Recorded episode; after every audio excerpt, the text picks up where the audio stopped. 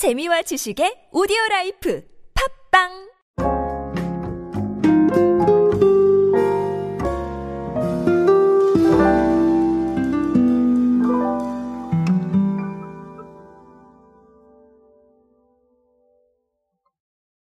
디지털 마케팅 세상에서는 늘 아주 새로운 것들 그리고 트렌드를 반영한 재미있는 요소들이 많이 나오고 있는데요.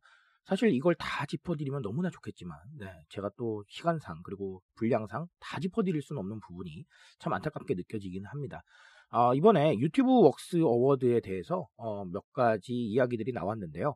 사실 이 유튜브 Works Award에서 수상하신 굉장히 좋은 네, 올해의 캠페인들이 많습니다. 그런데 어, 말씀드렸듯이 제가 다 소개드리긴 조금 어려워서 그렇죠. 그래서 어, 대표적으로 빙그레의 바나나 맛 우유 자 요걸 가지고 어, 도대체 왜 수상을 했을까 그리고 트렌드 반영 포인트는 무엇인지 한번 알아보도록 하겠습니다. 안녕하세요 여러분 노준영입니다. 디지털 마케팅에 도움되는 모든 트렌드 이야기로 함께하고 있습니다. 강연 및 마케팅 컨설팅 문의는 언제든 하단에 있는 이메일로 부탁드립니다. 자, 방금 말씀드렸죠. 뭐 바나나 맛 우유, 빙그레. 자, 요걸로 대표되는 이야기를 좀 알아보겠습니다. 일단은 유튜브 Works Award는 뭐냐면 매년 유튜브에서 가장 혁신적이고 효과적인 성과를 보여준 캠페인. 자, 요걸 선정해서 시상하는 건데 굉장히 다양한 분야가 있어요. 그래서 어, 올해 굉장히 많이 수상을 했고 그리고 또 어, 많은 브랜드와 기업들이 좋은 모습을 보여줬습니다. 올해도 마찬가지로 말이죠. 근데 제가 방금도 말씀드렸지만 몽땅 다 짚어드리긴 조금 무리가 있기 때문에 대표적으로 어, 빙그레의 바나나 맛 우유. 자, 요거 한번 짚어드릴 수 있도록 하겠습니다.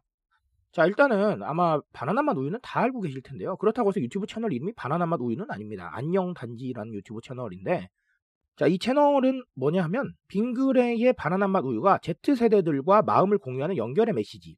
자, 이거를 추구를 하는 겁니다. 그래서 Z세대와 상호 소통할 수 있는 놀이터를 아예 만들어 놨어요. 그래서 보니까 상당히 재미있는 것들이 많더라고요. 뭐 가사 채우기도 있고 칭찬하기도 있고 그리고 또 댓글에 고민 적기도 있고 자 이런 식으로 굉장히 많이 소통을 하는 부분이 있었습니다. 그래서 Z세대의 능동적인 참여와 공감을 좀 이끌어냈다라는 것이죠.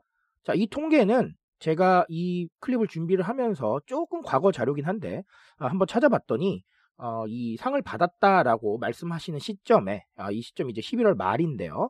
아, 11월 말 기준으로 평균 조회수 43,448회, 평균 댓글 668개 정도라고 합니다. 어, 굉장히 네, 좋은 거예요. 그렇죠, 수치가. 자, 그렇다면 이게 뭘 의미하느냐라는 것인데 사실 저는 어, 그 경험이라는 측면을 말씀을 드릴 때 경험을 굉장히 다양하게 말씀을 드려요. 예를 들면 뭐 제가 책을 낼 때 뭐 경험의 경험이다, 과정의 경험이다 이런 것들 말씀드렸는데 그 중에 하나가 뭐였냐면 소통의 경험이었어요. 내가 말하는 걸 기업과 브랜드가 듣고 있다. 그리고 그거에 대해서 반응할 수 있다라는 거. 소통을 하고 있다는 느낌을 주는 게 굉장히 중요하다라고 제가 말씀을 드렸어요.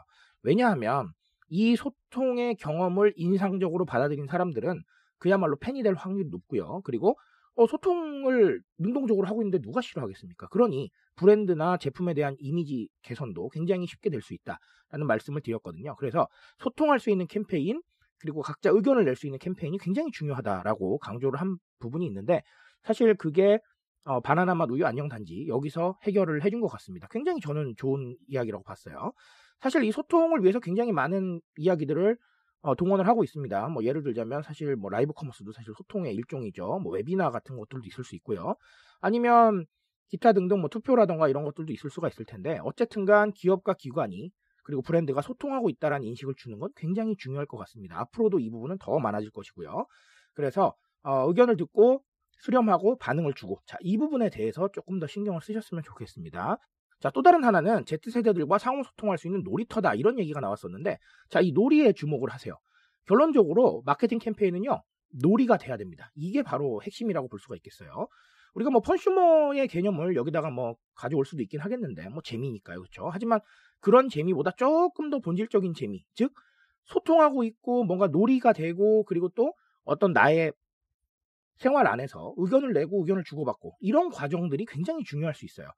무슨 얘기냐면 자 결국은 소통을 위해서 여러 가지를 합니다. SNS도 하고 있고요. 댓글도 달고요. 친구 소환도 하고요. 이런 얘기들이 나오는데 사실 그게 다 어떻게 보면 어, 사회생활과 같은 놀이라는 거예요. 그렇게 의사소통을 하면서 무언가 재미를 찾아가고 그리고 또 흥미로운 것도 발견하고 커뮤니티도 마찬가지죠.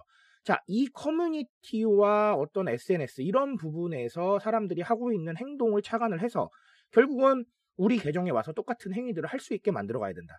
그래야 우리의 디지털 마케팅 캠페인을 광고로 받아들이지 않고 결국은 놀이, 일상에서 하고 있는 어떤 행위 이렇게 받아들일 수가 있다라는 것이죠. 자, 이 부분에 굉장히 주목을 하셔야 됩니다. 이러면 정말로 나도 모르는 사이에 광고 메시지에 노출이 되는 거고요. 자, 이거 뒷광고 얘기하는 거 아니에요, 여러분. 그리고 나도 모르는 사이에 광고 캠페인에 참여하고 있는 거예요. 자, 이런 부분들을 굉장히 신경을 많이 쓰셔야 됩니다. 즉, 디지털 마케팅 캠페인은 어떻다? 자, 놀이가 돼야 된다라는 겁니다. 이런 상황을 조금 주목을 해보셨으면 좋겠습니다. 자, 어, 앞서 말씀드린 대로 사실은 다 짚어드리면 좋을 텐데 일단은 대표적으로 눈에 들어왔던 거 하나만 제가 어, 말씀을 드렸습니다.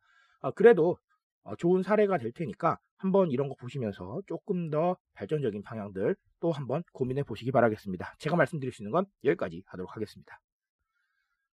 트렌드에 대한 이야기 제가 책임지고 있습니다. 그 책임감에서 열심히 뛰고 있으니까요. 공감해 주신다면 언제나 뜨거운 지식으로 보답드리겠습니다. 오늘도 인싸 되세요, 여러분. 감사합니다.